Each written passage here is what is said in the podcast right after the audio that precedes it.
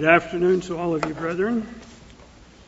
Certainly appreciate the uh, very beautiful special music from Mr. Ames' good friend, his wife, Catherine.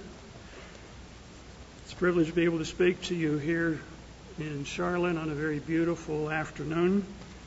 You know, I hope we all appreciate the, and, and I hope we're all thankful, really, for the opportunity to meet in peace on the Sabbath, especially in a world where um, many places around the world people are being shot at and bombs are falling and everything else, whereas we do have the privilege, at least right now, of meeting in a very peaceful setting.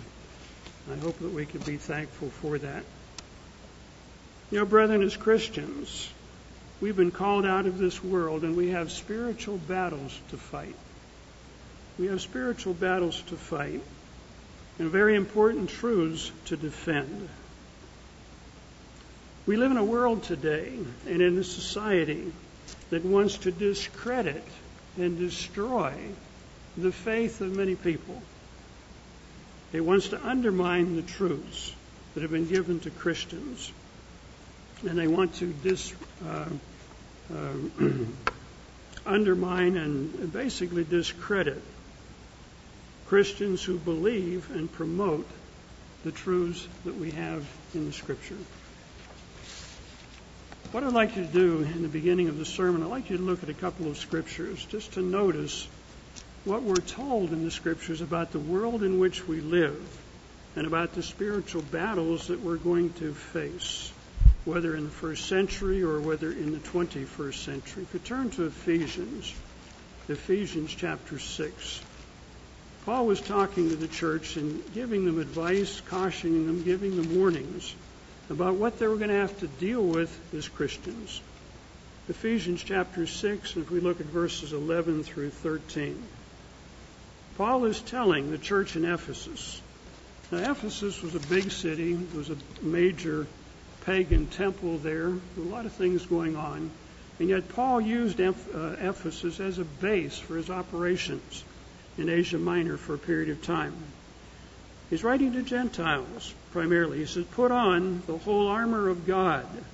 In other words, don't go out without your armor on, your spiritual armor, that you may be able to stand against the wiles or the methods, the underhanded methods of Satan, the devil. And then he says, For we don't wrestle or we don't fight against flesh and blood but against principalities, against powers, against rulers of darkness of this age, and against spiritual hosts of wickedness in heavenly places. In other words, we're fighting against Satan and his demons and the influence that they can uh, have over society and over us if we're not careful. Therefore, take up the whole armor of God that you may be able to withstand in every evil day, and having done all to stand. In other words, we've got to be able to defend what it is that we believe. We've got to understand the truth. We've got to understand how Satan operates. Because Satan is out to destroy the truth. He's out to discredit the scriptures. He's out to undermine the faith of anyone that he can. You know, Jude makes a very similar statement in Jude verse 3, right before the book of Revelation. He writes in verse 3 Beloved, while I was very diligent to write to you concerning our common salvation, I found it necessary to write to you, exhorting you to earnestly contend or to vigorously defend the faith which was once for all delivered to the saints. And then he explains a little bit and puts this in a perspective. He says, For certain men have crept in unnoticed, individuals that didn't seem like a big threat on the surface. But once they were able to spread their ideas, those ideas spread throughout that society then and is spreading throughout the world today. Certain men have crept in unawares or unnoticed, who long ago were marked out for this condemnation, ungodly men who turn the grace of God into lewdness In other words, you don't have to follow those things in the Bible. You, know, you can make up your own mind. But notice what else that they do.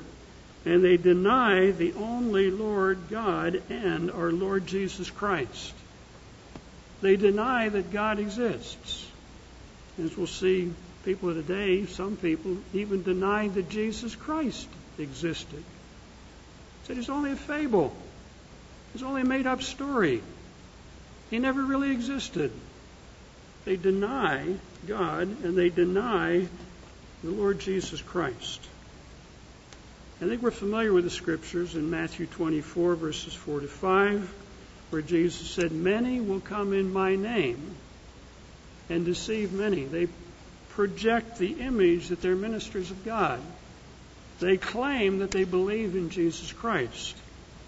And yet, the Jesus Christ of Orthodox Christianity is very different from the Jesus Christ that we read about in the Bible. I think most of us understand this. We've talked about this for quite some time over the years. You know, the Jesus Christ of the Bible did not have long hair. He wasn't born on December 25th. Uh, he was not raised on a Sunday morning. He didn't do away with the laws of God by nailing it to the cross. But this is what Orthodox Christianity, this is the Jesus that they tend to want to project. And I think we understand that. To turn, if you would, to 2 Peter. 2 Peter, because Peter mentioned something very similar to what we just read previously. 2 Peter chapter 2, verses 1 to 2. Now, Peter, too, is warning against spiritual battles that we're going to have to face as Christians in the world in which we live. And Peter's looking ahead. He says, But there were also false prophets among the people, even as there will be false teachers among you who secretly bring in destructive heresies even denying the Lord who bought them. You know, Jesus Christ came to this earth to give his life for the sins of mankind. The Bible talks about we were bought with a price. That price was the death of Jesus Christ. You know what Peter's saying here is people will deny him. Deny him. He doesn't exist. You don't have to follow those teachings. The word deny here means to ignore, to reject, disown. I don't believe in Jesus. As we'll see, some people say, I don't even believe he existed. They deny these things. They don't believe in the Jesus of the Scriptures. Verse 2, it says, Many will follow their destructive or misleading ways, because of whom the way of truth will be blasphemed. It's a bunch of silly stories. It's a bunch of silly stories. They're made up by people.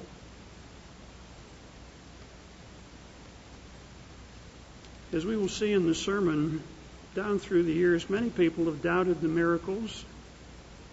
They have doubted the resurrection. They have doubted the virgin birth.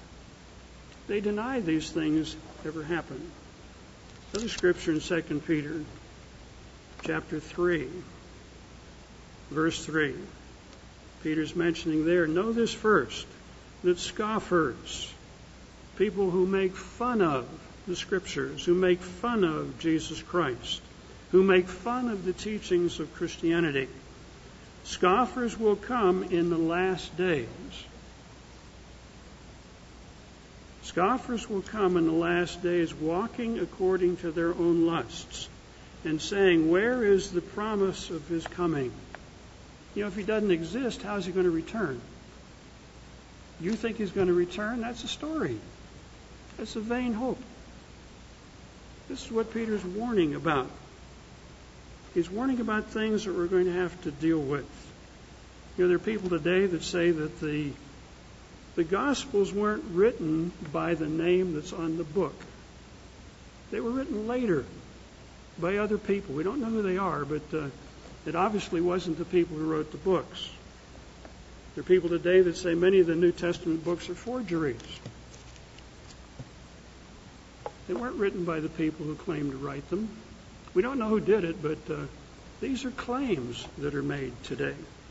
Brethren, these are some of the dangerous heresies promoted today in books and classrooms, on the internet, and we've got to know how to defend ourselves and defend our families against these very satanic ideas. One other scripture I'd like to look at before we get into the meat of the sermon In 2 Timothy. 2 Timothy chapter 2 and verse 14 through 19.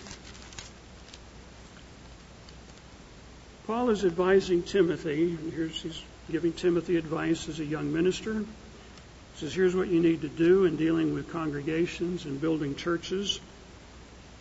He says, Remember that, or remind them, that is the people in the congregation, of these things, charging them before the Lord. Don't strive about words to no profit, and don't get involved in arguments that have no answers. Don't get involved in, in discussions that go nowhere, that don't help anybody. But be diligent. The old King James says, study, or study diligently to present yourselves approved unto God. A worker that does not need to be ashamed, be able to rightly divide, explain, teach, understand the word of truth. He says, avoid profane and idle babblings, opinions that are not based on facts. He says, don't get involved with these things. And he mentions several individuals in verse 17, verse 18, who have strayed concerning the truth, saying that the resurrection was already past. Uh, and they overthrow the faith of some. We've got to be careful what we take in, what we listen to, what we consider, especially if it's not true. We need to be able to prove what is the truth and discern what is an opinion or what is an, a, a, a speculation that's not based on truth. But the important thing I want to notice in verse 19, Paul says, Nevertheless, the solid foundation of God stands. That solid foundation are the teachings of Jesus Christ. That solid foundation are the principles of Scripture. Let's notice in 1 Timothy chapter 3. 1 Timothy chapter 3 where this foundation is discussed. Paul mentions in 1 Timothy 3, verse 15. He says, But if I'm delayed, I write so that you may know how you ought to conduct yourself in the house of God, which is the church of the living God, the pillar and the ground of truth. The pillar and the ground of truth. You look that up in a number of different um, uh, translations, it's the support, the buttress, the bulwark. It's the, the structure that holds everything together. It can also be uh, translated as the foundation of truth. The teachings of the Church of God, based upon the Scriptures, the Bible says, is the foundation. And we've got to prove, brethren, that the Bible is the Word of God. You need to understand that. You need to be confident in that. You need to know where the church of God is today and what the church teaches and what it's based upon. Not opinions, but upon the Word of God. This is how you build a firm foundation. In the sermon today, I want to talk about the real Jesus versus the different Jesus of critical scholars. You know, there's, there's a different Jesus in the Orthodox Christian churches today. But there's an even different Jesus in the opinions of critical scholars today. I want to talk about that a little bit. You know, I wasn't overly interested in this until I started reading about some of the ideas floating around today and where those ideas come from. it was kind of surprising to find out where the modern, up to date ideas of scholars today actually come from. It did not come from their fertile brains. It came from ideas in the past that they have borrowed from. But I want to talk about that today. The reason is because these ideas are spreading through society.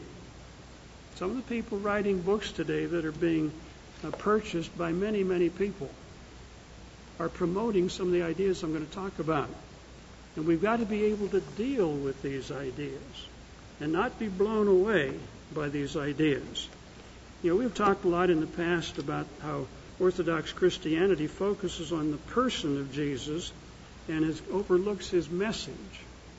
I think we need to understand both the person and the message.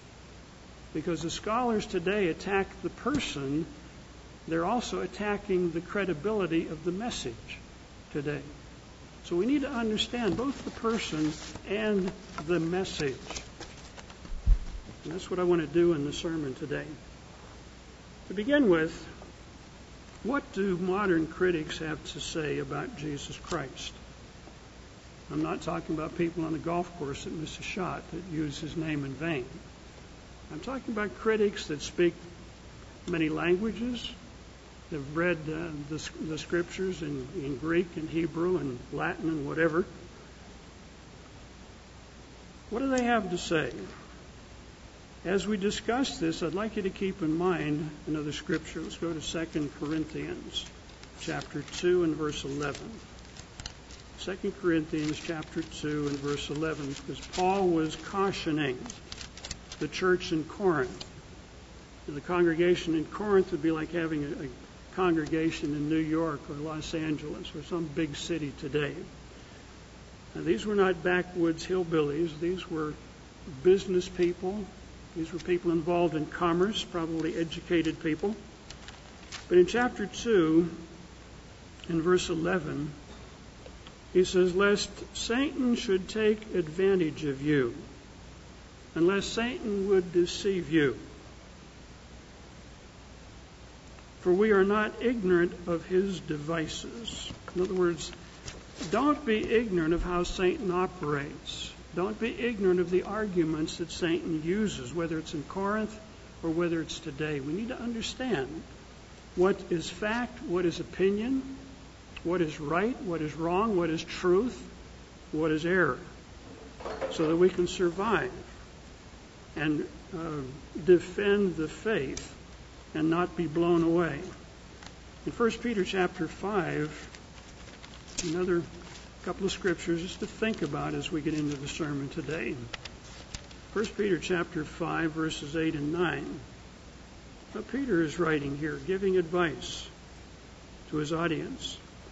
Verse 8 he says, Be sober, be alert, keep your eyes open, be vigilant, because your adversary, the devil, and he is an adversary for each one of us, walks about like a roaring lion, seeking whom he may devour.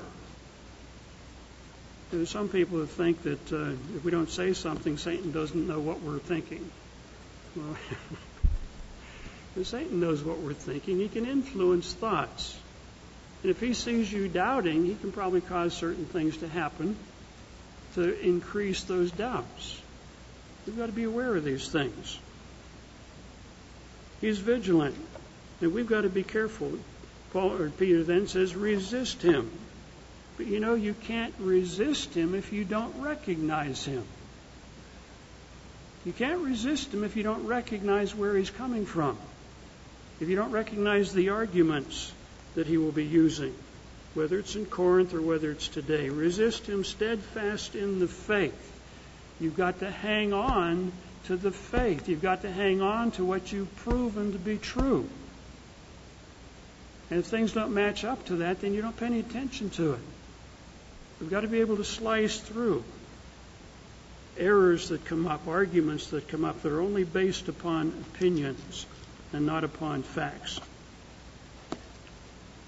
So, what I'd like to do next is to look at some people down through history that have criticized the Bible, criticized Jesus Christ, like I said before, I wasn't overly interested in these guys or what they said until I started reading some of the arguments, some of the ideas promoted by scholars today. And when you compare what scholars today, critical scholars, liberal scholars, are saying today, and you go back and read some of these first and second and third century critics, you realize they're saying the same thing. These modern scholars didn't come up with a lot of new ideas. They're recycling old ideas. First person I want to talk about is a man named Celsus, C E L S U S. He was a Greek philosopher, lived in the second century, wrote about 170 AD. He was an anti Christian writer, and he wrote to refute the scriptures. He says, What you read in the Bible are just a bunch of foolish ideas, and these Christians are dangerous to the Roman Empire. They had an argument. He said, If the Christian God is all powerful, why does he allow natural disasters like floods? and various things like that that kill a lot of innocent people. And why does he allow all the evils in the world? This was Celsus writing in the second century. We're going to see this attitude and this idea keep popping up down through the centuries. He discounts miracles. He said Jesus used magic and sorcery. And Jesus' father was actually a Roman soldier by the name Panthera. Now, one of the individuals that I taught with in Ambassador College 20, 30 years ago is now writing books in which he suggests Jesus' father was a Roman soldier by the name of Panthera. He's merely copied the idea from a first century anti Christian writer.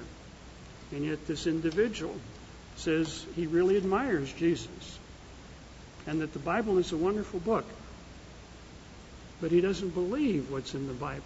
He believes parts of it, but then other parts of it he doesn't, and it's his opinion that makes the decision what to believe and what not to believe. Celsus' arguments were refuted by Origen or Origen, however you want to pronounce the name, one of the early Christian fathers, early church fathers, in which Origen says Celsus' stories are fabricated. He's making up these arguments and there's no evidence behind the arguments. And this was in the second century. As I mentioned, these ideas keep popping up, but it's interesting to know where they come from. They're not new, they're not progressive, they're looking backwards in time. Hundred years later, a man by the name of Porphyry, P O R P H Y R Y, Porphyry, is a Greek philosopher in the third century, writing about 270 AD. He was from Tyre and his parents were Phoenicians. He wrote a work entitled Against the Christians. I'd like to read a little bit more about him. I didn't have time, but apparently he got into philosophy pretty heavy. He went to Rome, changed his diet severely, and almost died. He was suicidal. It took him about five years to recover his mental health. I don't know whether he wrote the book Against Christians before or after he recovered his mental health. But he has a collection of arguments. He attacked the book of Daniel because the Christians said the prophecies in Daniel prove that there really is a God. So he attacked those. And he said that those prophecies were not written by Daniel about 550 BC. They were written by some Jew about 150 BC. In other words, they were written after the fact, so anybody can write after the fact and make it a prophecy. You know, I can say I predict the United States will declare its independence in 1776. We look back in history, of course, that's what happened, but I'm, I'm saying that right now in 2014. And we can all look back and make predictions. But this was his approach. He said all this stuff was written after the fact. Uh, he said that the, pro- the so-called prophecies in the book of Daniel are lies ascribed to God because it all happened later. Nobody can predict the future. And this is his argument. No, no human being can predict the future, so we can conclude then uh, these are all wrong. He said miracles never happened. It's interesting, though, Porphyry believed that Jesus existed, but he was only a philosopher. Now, this is important. He did believe, and this was third century, he believed Jesus really did exist, but that he was only a philosopher, he was not the Son of God. Again, Porphyry's ideas were refuted by a number of early uh, church writers, Eusebius, Jerome, and others. And yet these ideas still exist today. One of the things I came across was interesting. mentioned that Augustine, writing in the fifth century, says Porphyry was once a Christian who lost his faith. He was once a believer in Jesus Christ, but lost his faith. We're going to see this again. The gentleman that I taught with at Ambassador College once believed as you and I did, or do. But apparently he's lost that faith as a result of getting a number of higher degrees. We jump ahead a thousand years to the 1800s. French and German philosophers, and these were basically radical free thinkers. Now, free thinkers think about anything. They're not limited by the scriptures. They theorize all kinds of things. And if you recall the sermon I gave uh, several weeks ago, uh, the modern era supposedly began with the Reformation and the um, uh, the Renaissance, where people began to question the Bible, question the uh, the Catholic Church, and question whether there was a God or not. By the 1800s, we're moving into what is called the progressive era, in which people not only questioned, they just dumped the Bible and said there is no God. And it was about this time that some of these French and German philosophers began promoting the idea that Jesus Christ never existed. He never existed. That uh, the books of the Bible are forgeries, they weren't written by the names of the authors. Um, and all of this came from what is called higher criticism, where you look at the book and what is written there and say, well, I don't think uh, Peter really read that, or wrote that. Well, how do you know? Well, I, I just don't think he wrote it. You know, they had this Jesus seminar a number of years ago where they put a glass jar on a table and you put in different colored marbles. One color was, Uh, if, if you believe Jesus said it, put in a red marble. If you believe Jesus didn't say it, put in a black marble or whatever it was. These are opinions. These are opinions based on on people's ideas, not based on facts, but they're based on opinions. What's interesting is one of these French philosophers was a Count Volney, who visited America on several occasions, spent time at Mount Vernon with George Washington, spent time at Monticello with Thomas Jefferson, was apparently a good friend of Thomas Paine, who was a known agnostic, atheist, whatever but they were picking up on some of these ideas that were circulating around at that time. It's really, it's kind of interesting looking at some of this uh, because there's a group of people today called mythicists. They believe that Jesus was a myth. And they believe that uh, some writers in the second or third century uh, borrowed from uh, ideas and myths about solar deities and made it into Jesus Christ and the apostles. The Jesus was represented by the sun, and the 12 apostles were actually represented by the 12 signs of the zodiac. And that Reuben was obviously Aquarius, one of the 12 uh, tribes, because we're told in the Bible he was unstable as water. So he's obviously Aquarius. But this, this, this is the depth of scholarship.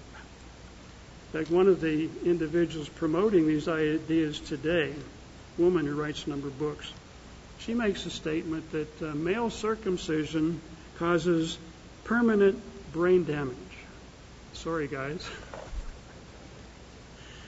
What I'm saying is, these are the ideas floating around, but it's a mixture of all kinds of stuff. But these are some of the people claiming that Jesus Christ never existed. But they don't limit to that. They say Moses was a myth, he never existed. Uh, David and Goliath, these are just stories, they're fables. And this was promoted even among many uh, theologians up until the last 10 years or so, when they actually found fragments of, uh, of writing in the Middle East that said House of David, which indicates David did exist. They also found a pottery fragment uh, near Gath in the Middle East where Goliath came from, and the name Goliath is on the pottery sherd. That doesn't mean it's the Goliath of the Bible. What it means is the name was popular. The name existed at that time. So with these discoveries, it kind of knocks in the head some of these ideas that, you know, David and Goliath were just mythical people. They never existed. Well, they did. They did.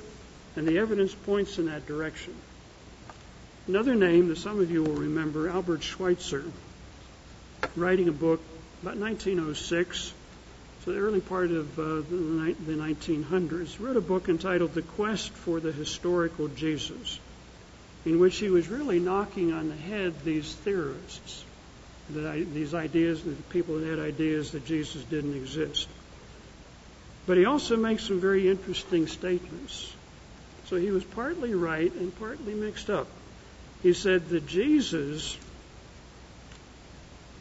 he said Jesus did exist, but he was a very different Jesus from the Jesus of Orthodox Christianity. He was a very different Jesus from the Jesus of Orthodox Christianity. He was not the sweet Jesus that most people believe in today. He had a very strong apocalyptic message, a very powerful message about a coming kingdom of God when the, this world would come to an end, that Jesus would come and set up a kingdom of, on this earth and banish evil, and that Christ would rule. Now, why did he believe that? Because that's what you read in the book. That's what you read in the book. He read the book. He read the Bible. It's interesting. He had uh, he, turned, he was quite a, an accomplished musician. He was a philosopher. He was a theologian. He became a medical missionary to Africa he understood quite a bit about the Bible. Where he missed, where he was wrong, he said that Jesus was mistaken because he thought the kingdom would come in his time, in his lifetime, or in the lifetime of his apostles. And he based it on a couple of scriptures. I want to look at those quickly because we can see he misunderstood the scriptures he thought Jesus misunderstood the scriptures, but uh, I think uh, Jesus will have a very interesting conversation with Mr. Schweitzer, Dr. Schweitzer, when he comes up in the resurrection. Go to Mark chapter 9. Mark chapter 9. This was Schweitzer's argument, but a number of modern critics use the same argument today. In Mark chapter 9, verse 1. Jesus said to them, Assuredly I say to you that there are some standing here who will not taste death until they see the kingdom of God present with power. And then immediately after that, if you read the next several verses, uh, Jesus was transfigured before Peter, James, and John. So, what really Jesus is talking about, some of you standing here will not uh, taste death until you see the, the kingdom come basically in power. And then they saw the transfiguration just immediately after that. If you look in a number of commentaries, even the commentaries say that the, what they saw was a momentary manifestation of the power of the kingdom of God. And it's not necessary to interpret this verse that Jesus taught the second coming would occur in the lifetime of his apostles. What Jesus was talking about, you're going to get a sample. You're going to see what life is going to be like in the kingdom whenever they were trans, whenever they saw Christ transfigured into a new body, a new shape, and so on. So Schweitzer looked at this as well as um, some other scriptures. I think in Mark chapter 13. Let's look at that one. Mark 13, verse 30, I think it is.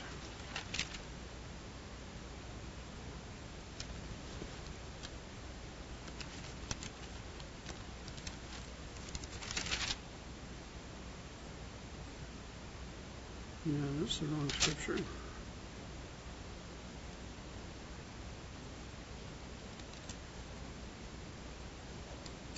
There's another scripture talking about Christ returning he talks about this generation. And what Jesus was talking about is really the generation that's alive when these things begin to happen. That would be, here we go, verse 20. I was in the wrong one. Mark 13, verse 29 and 30. Mark 13 is the prophecies about things that are going to happen just prior to the return of Jesus Christ. And we read in Matthew 24, these things are going to happen at the end of the age, not uh, whenever Christ was alive or the disciples were alive. Verse 29, so also when you see these things happening, know that the uh, that the time is near, it's at the doors. Assuredly, I say to you, this generation will by no means pass away till all these things take place.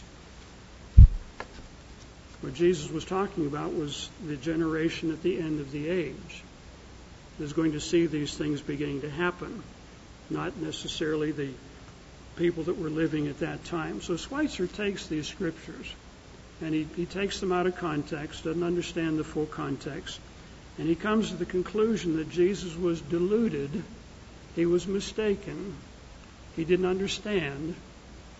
Uh, he was hoping everything would happen in his time, and whenever it didn't happen, then he was disillusioned. So he died uh, believing he was wrong. Well, it was Schweitzer that was wrong. He didn't understand, but it was a mixture. Schweitzer had some of the things right, but he missed out on a number of things. Final person I want to mention is a Dr. Bart Ehrman, E-H-R-M-A-N. He's the chairman of the Department of Religion, or has been chairman of the Department of Religion, University of North Carolina, Chapel Hill. Very prestigious school. He's the author of best-selling books on the Bible and Jesus. Some think he's one of the most foremost scholars of New Testament and early Christianity. Others have some different ideas about Dr. Ehrman which I'll mention in just a minute. It's interesting, though, as a teenager, he was a fundamentalist Christian. He attended Moody Bible Institute for a couple of years.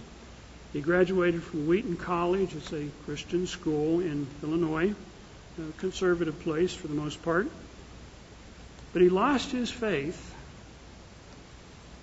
as he proceeded to gain a Master of Divinity degree and a Doctor uh, of degree in New Testament theology at Princeton Theological Seminary. He says, I'm not a Christian.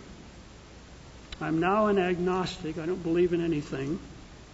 I'm an agnostic with atheistic leanings. So he's gone way off in a different direction. But he teaches an introductory course to uh, Christianity at University of North Carolina, in which he literally begins to undermine the faith of students that are there. He says, Many of my students have never heard what I am telling them before, and it blows many of them away. I tell them that the New Testament is not reliable. It contains a lot of errors and discrepancies. It contains some history, but we, it's hard to tell which is which. So he's unloading on students with things like this. He said Jesus probably existed, but we can't be sure of his teachings. The miracles, the resurrection, the virgin birth are highly improbable, probably never happen because you know, they just don't happen today. His lectures uh, have shaken the faith of some of the students. He's writing books that some people are using to justify not having any beliefs today came across a very interesting book entitled Truth Matters. Truth Matters. It's written by three PhDs who are scholars in New Testament Christianity. One of the authors was the father of a girl that was in one of Dr. Ehrman's classes. And he literally takes Dr. Ehrman to task. Um, he says Dr. Ehrman knows about things that he doesn't mention. In other words, he knows better than to indicate that what he's saying is the total truth. Uh, writing about the book, a person mentions the book plays hardball with flippant scholarly pretensions of certain professors. That's pretty strong. Who make claims that are not supported by the evidence. This book Truth Matters, sets the record straight. Dr. Ehrman chooses what he wants to highlight and rarely acknowledges counter arguments. He doesn't acknowledge that there are other perspectives that he just doesn't cover in class. his answers are not the only answers. In other words, he'll give an answer and say, This is what we all believe. Well, that's not what they all believe. There are other answers. Uh, the book says plenty of credible scholars who look at the same evidence arrive at very different conclusions. And then he says skeptical scholars like Dr. Ehrman are inherently resistant to the truth claims of Christianity. They simply don't want to believe the Bible. The authors on this book, and Andreas Köstenberger, uh, Darrell Bock, and Josh Chatraw. Uh, the reason I mention the authors is another book entitled Truth Matters, but it's a very different subject, and not by these authors. The subtitle of the book is Confident Faith in a Confusing World. But I thought it was interesting that the father of one of the girls that was in Dr. Ehrman's class wrote the book, along with some other scholars, to basically provide answers to young people that may be confused by what they're hearing in uh, Dr. Ehrman's classes. So these are scholars that are, have things to say today. There are a lot of opinions, but they're not based on facts. They're based on opinions. I think we need to understand these things because these ideas are spreading. You know, Ehrman's books are selling very well, and people are buying into these ideas.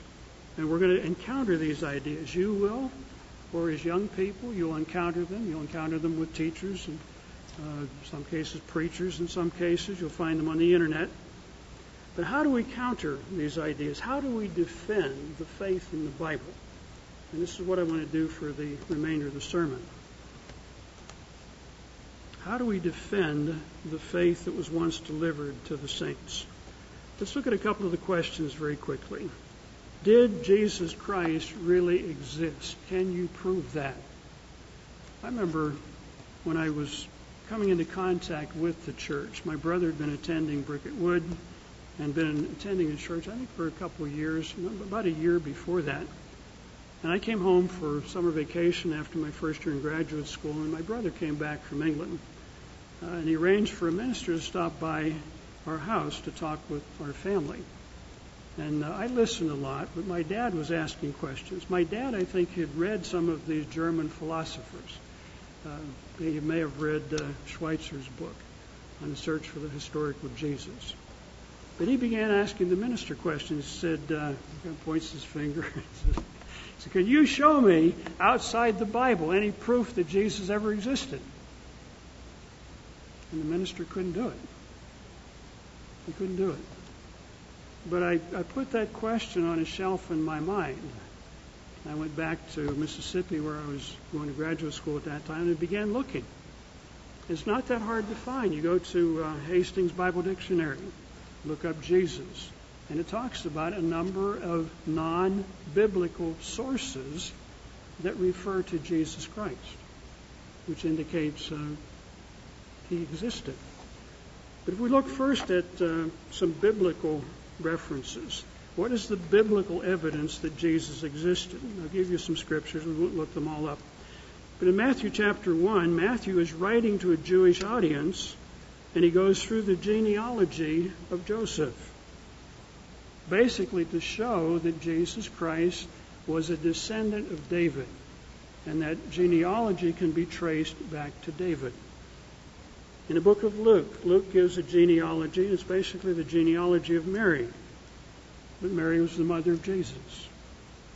And what he's doing is tracing Jesus' genealogy through his mother back to David.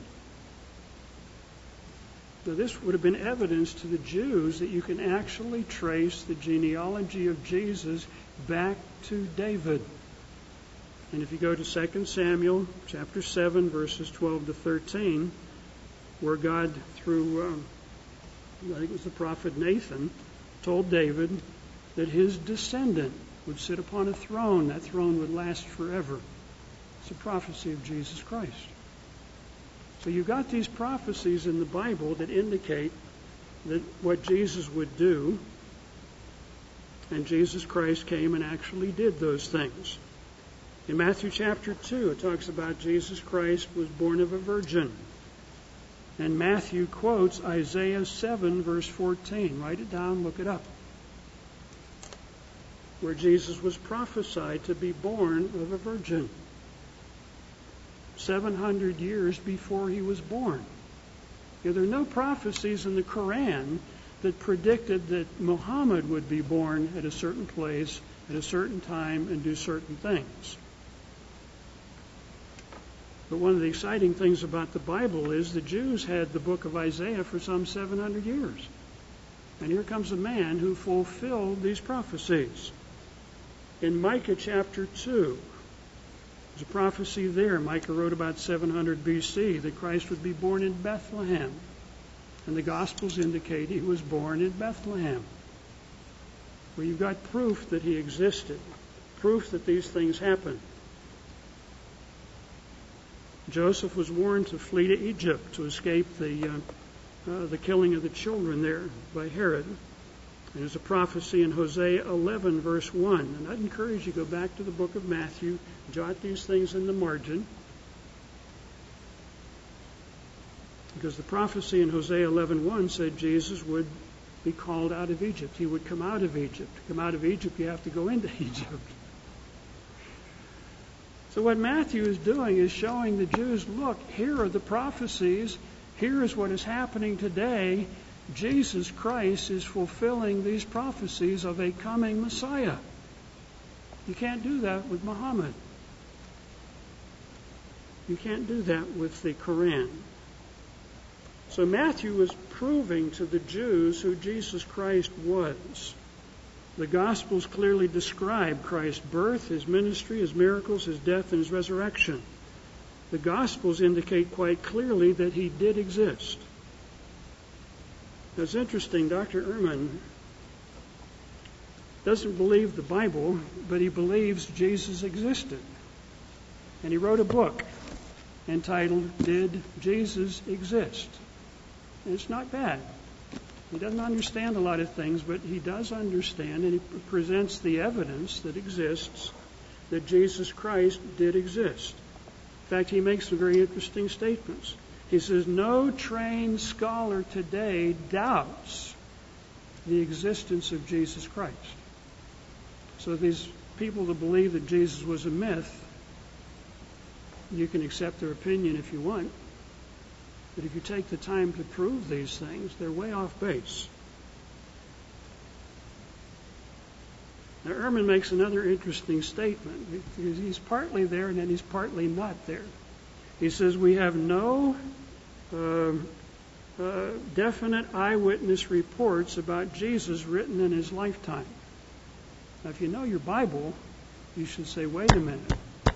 Wait a minute. And again, this, this person that wrote the book on uh, Truth Matters, he says, Ehrman makes statements, but nobody challenges him.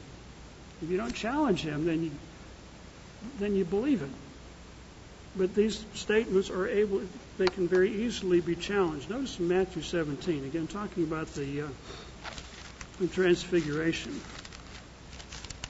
And it's important to go to Matthew 17 first.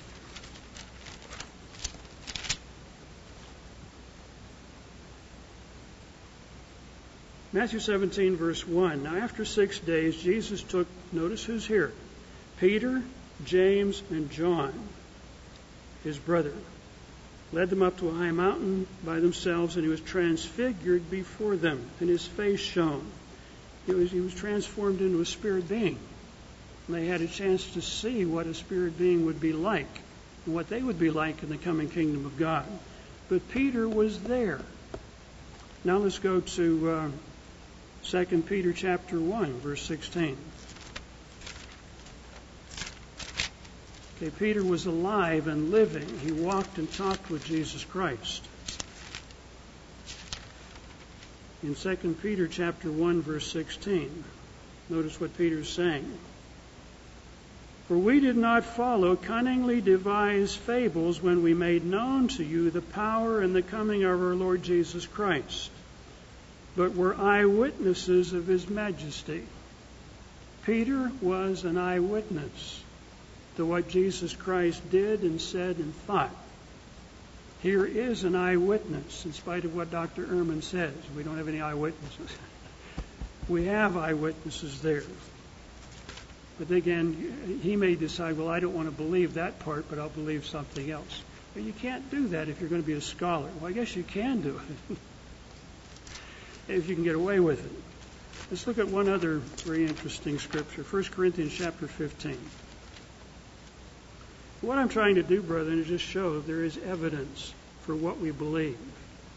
And we need to nail these things down. We're not dealing with opinions, we're dealing with evidence. 1 Corinthians chapter 15, first couple of verses. Paul is again talking with the church in Corinth. He's emphasizing the evidence for Christianity. Verse 1, he says, Moreover, brethren, I declare unto you the gospel which I preached to you, which you also received and which you stand. Here's something firm you can stand on, by which you are saved, if you hold fast the word which I preached to you. You don't buy into opinions, buy into what is solid, unless you believed in vain. For I delivered to you first of all, fundamentally, that which I received, that Jesus died for our sins according to the Scriptures now, most professing Christians believe that, that Jesus died for our sins. What they slide off on sometimes is that he was actually resurrected too. And this is where the critical scholars get off. They, they believe that Jesus lived, that he died, that he did some things, whatever it was. But as Ehrman does, he, he doesn't talk about the resurrection. He doesn't talk about the miracles, but Apostle Paul did talk about those things. Jesus died for our sins according to the Scriptures. He was buried and he rose again on the third day according to the Scriptures. That he was seen by Cephas or Peter and by the twelve. Here were witnesses. And after that, he was seen by over 500 brethren at once, of whom the greater part remain present. They're still alive today. Now, Paul couldn't have said that if there weren't anybody living that saw Jesus Christ. That these people were alive. You could check up on these things, but some have fallen asleep. So Ehrman is off base when he says we don't have any living witnesses or any people that are witnesses that lived at his time. Well, the Bible says we do. And when Paul makes this statement, he was seen by 500, and most of those people are still alive today. You can go check it out.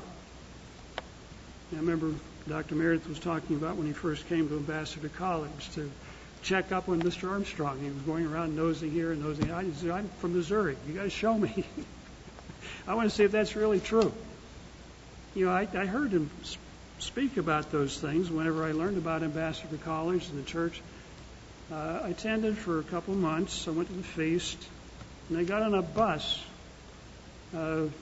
In December during our Christmas break when I was going to graduate school, and I went to Pasadena because I wanted to see what was out there. I got to talk to Dr. Meredith, got to talk to Dr. Hoeh, I saw Mr. Armstrong, got to sit in on some classes, and I concluded this is for real. This is for real. It's not some make believe type of thing. It was for real. And brethren, we've got to do things like this to check out what the truth is and then hang on to it. So Dr. Ehrman is very clear that Jesus existed, but then he says we don't really know what he taught because we can't be sure. He says uh, we don't have any living, or we don't have any witnesses from that time. Well, we do have witnesses from that time. And they're not only in the Bible. Let me give you a couple of other references you can find this on your own. You can go to a Bible dictionary. Uh, you can go to historical sources. You can go to the source itself. But Dr. Ehrman mentions these things in his book. He says Pliny the Younger, Pliny was a, a Roman writer, wrote about 117 AD. Pliny makes just a short statement. He said Christians met illegally in the Roman Empire and sang hymns to Christ as God. So here's a Roman writer, talks about Christ, people singing hymns to him as if he were a god. Not just an ordinary person. But here's a Roman writer, first, uh, second century. Another Roman biographer, Suetonius, S U E T O N I U S, wrote a book entitled The Lives of the Twelve Caesars. It's a pretty graphic book about what the Roman emperors got into. But he mentions that the Jews were expelled from Rome by Claudius between 40 and 50 AD for rioting. And he says, at the instigation of Christus. He spells it C H R E S T U S. It's referring to Christ. Now, Christ wasn't in Rome, but even uh, Ehrman makes the comment. He says the riots were apparently triggered by Jews who believed that Christ was the Messiah and other Jews who did not believe that Christ was the Messiah. And they were arguing, fighting back and forth, and Claudius says, Get him out of here. But here's a classical reference from Roman history to an individual by the name of Christus or Christ. Tacitus, a Roman historian, writing in his uh, book called The Annals, and he's writing about a period of time from 14 to 68 AD.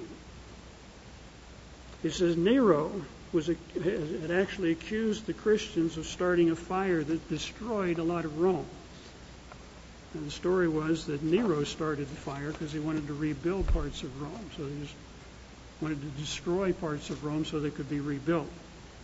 But he says Nero accused the Christians of starting a fire but Tacitus says the name Christian comes from Christ, who was put to death in Judea by Pontius Pilate. Here's a historical reference to Jesus Christ by a Roman historian. Maybe I'll get to share this with my dad sometime. So, Dad, it was there. You didn't read far enough. You didn't get to the punchline. Josephus, a Jewish historian writing about 90 AD, he was writing for the Romans, has a couple passages in which he refers to uh, Jesus Christ. One passage he says, James, the brother of Jesus, the Messiah. That's one passage. Another passage he says, Jesus was a wise man, the Messiah, crucified by Pilate, appeared alive on the third day. So these passages are there. Again, a lot of scholars doubt that uh, uh, Josephus actually wrote these things. Some say that uh, they were inserted by other writers later. But Ehrman, who again doubts a lot of the Bible, he says most scholars believe that Josephus said something about Christ. We're not sure what he said, but the scholars believe that he said something. But at least you have Josephus writing about the same thing. But here are four sources that are non biblical sources that refer to Christ. In addition to what we find in the scriptures. So the evidence is there. And I think it's interesting that Dr. Ehrman, who says, I'm not a Christian, I'm an agnostic with atheistic leanings, very much believes that Jesus existed. If he existed, then we ought to be able to find out what he taught. And if we go to the Bible, we find out what he taught. We ask the question, who was Jesus? Was he divine? You know, this gentleman that I taught with at Ambassador College, I met with him when I came back from England, and I just asked him, I said, Joe, his name's not Joe. I said, where are you? Where are you spiritually? And he kind of smiled and said, I, I don't believe Jesus was divine. Well, most scholars don't. Most liberal scholars don't. But we have addressed this subject many times. Uh, Mr. Ames has written an article that's been published in the Tomorrow's World magazine, Who Was Jesus? Uh, it was in the, t- the uh, July August 2010 issue. Dr. Meredith has written a couple of articles, um, one in the July August 2000 Tomorrow's World. Who was the God of the Old Testament? You know, most Orthodox Christians today don't really understand that. Well, the God of the Old Testament was this mean old guy that lives up in the clouds, and the God of the New Testament was Jesus, and he's so loving and warm and wonderful. They don't understand some basic things. Another article is coming out in September, October, Tomorrow's World, which Jesus do you worship? Again, written by Dr. Meredith. There's another book that uh, we have used over the years entitled The Man Nobody Knows, written by Bruce Barton a number of years ago. Was talking about the Jesus that comes out of the scriptures as opposed to the Jesus that uh, many people believe in today. He talks about uh, Jesus, the outdoor man. You know, you can't be a carpenter or a builder and work with stone and work with timbers and have nice, smooth hands and long flowing robes. it just doesn't add up. You know, if uh, if that was the type of man that walked into the temple and said, "You guys get out of here," people would laugh. Said, "Get the guy out of here. Who does he think he is?" You know, if this guy comes in, he's tanned, he got some muscles, he grabs a table and just flips it like that. He said, "Want you out of here? You're making a den of thieves out of my father's house. Now get out of here." Doesn't move. Doesn't move. Because a person built like that, appeared like that, bronze and tan, they'd give him some space. but not a guy that comes in and waves a you know uh, the victory sign. You know, get out of here, guys! Come on, be good, be good.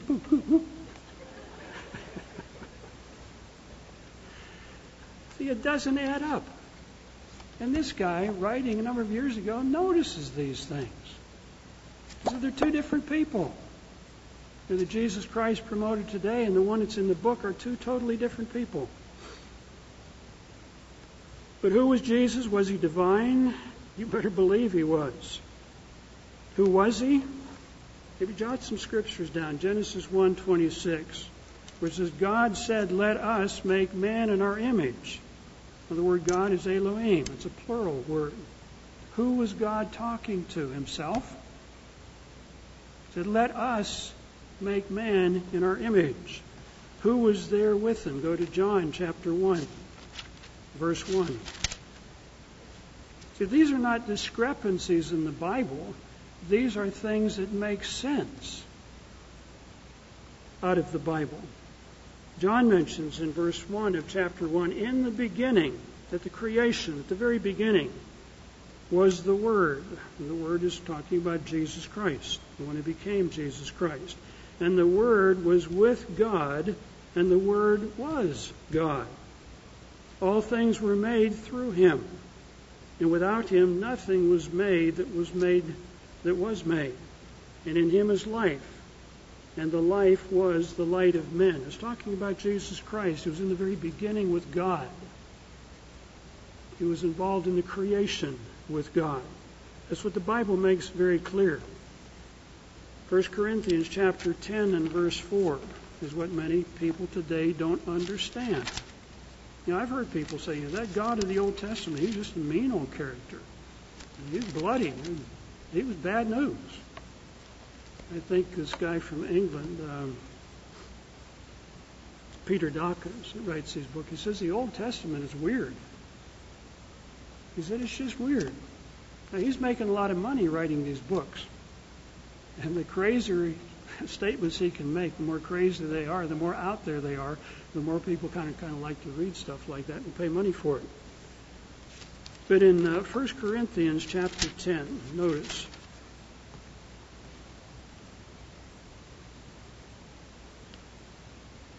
Paul is talking about we all ate the same spiritual food. He's talking about the ancestors of Israel. We all drank of the same spiritual drink, for they drank, talking about the Israelites coming out of Egypt through the wilderness, they drank of that spiritual rock that followed them, and that rock was Christ. That rock was Christ. He was the God of the Old Testament. Now you can do your own study on this, but look up uh, Deuteronomy chapter 32, verse 4. Deuteronomy 32, verse 4. Also in uh, Proverbs, excuse me, Psalm 18, verse 2. And Daniel 2, verse 45, where references to rock refers to Jesus Christ. So these are things that you can prove on your own. as to who Jesus Christ was. In John 1, verse 41, when Andrew went to find Peter, he said, We have found the Messiah. And that Messiah was the Son of God. He's called that in the Bible. So you can prove who Jesus Christ was. He was divine. Why did he come to this earth? The world understands, the so called Christian world understands. He came to die for the sins of mankind. But he also came with a message about the coming kingdom of God that's going to be set up on this earth. Matthew 1, verses 14 and 15. He talked about uh, the gift of eternal life. You know, if you're going to reign for a thousand years, you're going to have to have eternal life. And as those of us get older, eternal life sounds better and better because we get a new body. We get a fresh start. You know, as an 18 year old, I wasn't overly interested in that. I could wait on that. But at 72, it sounds much better. but this was part of the gospel about a coming kingdom of God on this earth where the saints are going to reign with Jesus Christ. That's very clearly in the Bible. If you've not done it, I would encourage you to get a copy of the book, The Decline and Fall of the Roman Empire by Edward Gibbon. Read through chapter 15. Decline and Fall of the Roman Empire, chapter 15 by Edward Gibbon. Gibbon was not a fan of Christianity, but he could read the Bible and he could read what was there. And he also understood history. He said the doctrine of the millennium, the thousand year reign of Christ and the saints on earth, was the reigning sentiment among Orthodox believers in the early years of the church. He said that's what the church believed about a coming kingdom of God on this earth. He said that was a driving factor in the spread of Christianity because people got excited about that. Reigning for a thousand years with Jesus Christ on this earth. And then he said that view was gradually viewed as an allegory and then as a doubtless uh, and useless opinion and then basically rejected as heresy. And then the Catholic Church began to claim we are the kingdom of God. Read the history of the Catholic Church. Not quite the kingdom of God. Not quite the kingdom of God. You know, I've been to um, Salzburg several times. The biggest structure in Salzburg is the, the castle of the Archbishop up on a mountain. The next biggest impressive building in Salzburg is the house of his girlfriend. He was a bishop. He's not supposed to be married. he knew that. but he was kind of defiant. That's where my my uh, my girlfriend lives down there in that big house. This is the history of the Catholic Church. It's interesting, Dr. Ehrman understands that the gospel in the Bible is about a coming kingdom of God. And he makes some very interesting statements. He said the Jesus of the Bible never kept Sunday. The Jesus of the Bible was looking for a kingdom to be set up on this earth, but he was wrong. It didn't happen. He was disillusioned. Ehrman follows Schweitzer's ideas. These ideas live, they continue. What I liked about uh, Ehrman's comment was he says that uh, later Christians de apocalypticized the message of Jesus Christ. They de emphasized the prophetic aspects. And they started talking about it's all about love. And it's all about going to heaven. So here's a scholar that recognizes what's in the Bible, and his big issue is with Orthodox Christianity that doesn't follow the Bible. Why is all this important? We need to wind this down and end. Critics today claim that Jesus is a myth, he never existed, but the evidence doesn't back up that statement. And I think some of the critics know it, but they say it and assume that nobody else really understands, so they'll believe.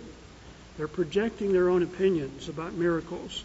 It's interesting, again, Ehrman makes the statement uh, the virgin birth and the miracles probably never happened, but then he says scholars can't really comment because they can't prove it didn't happen. These are some interesting admissions. Jesus was divine. There's plenty of evidence to back that up. Jesus did preach about a coming kingdom of God that was going to be on this earth. It was a very exciting concept. Today, critics and believers often ignore some very important prophecies. I want to look at just a couple more. Turn to John chapter 14. John 14. Again, this is a scripture that's misunderstood today, but when you understand it in context, it's a very exciting prophecy. Jesus, Jesus is talking the night of his crucif- night before his crucifixion to his disciples. So let not your heart be troubled.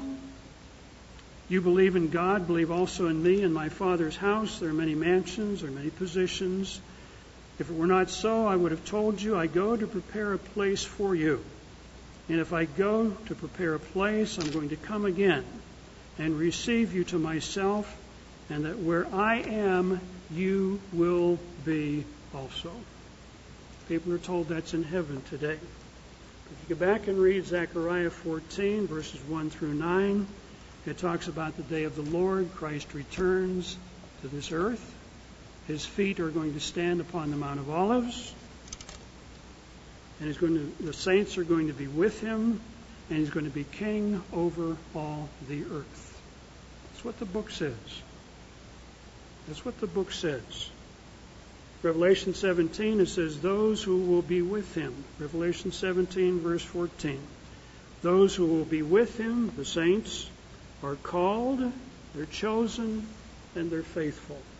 They've been called out of this world to begin to understand the truth.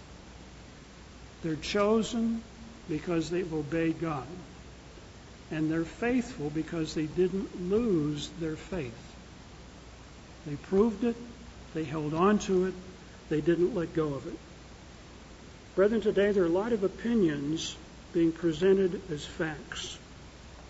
But we need to remember that opinions and speculations of unconverted men are not facts. They're opinions and they're speculations. And those opinions don't agree with the scriptures. We need to remember, brethren, that there is such a thing as truth. And truth matters. Truth is not the same thing as opinions. We need to understand there is such a thing as truth. Jesus Christ lived, he existed. This was his message, and it's a message that runs through the scripture about a coming kingdom of God about gaining eternal life, about ruling with Jesus Christ on this earth. Jesus Christ is real, He exists, and that Jesus Christ is going to return to this earth in person. This surprise some people. He's going to return in person, and He's going to fulfill the details of His teaching. I would encourage you, brethren, don't brush aside what we've been talking about in the sermon today. Well, that's inconsequential. It's just uh, intellectual stuff. Now, this stuff is spreading through our society today. We need to understand the arguments. We need to understand the people who are saying these things and what they are not saying. I would encourage you don't be too busy to prepare to defend the faith. Don't be too busy to prepare to defend the faith. Because the faith that you defend and the lives that you save could be your own. Could be your own. So let's prove these things. Let's hold on to these things. Let's not take them lightly so that we can be in the coming kingdom of God and reign with the real Jesus Christ on earth.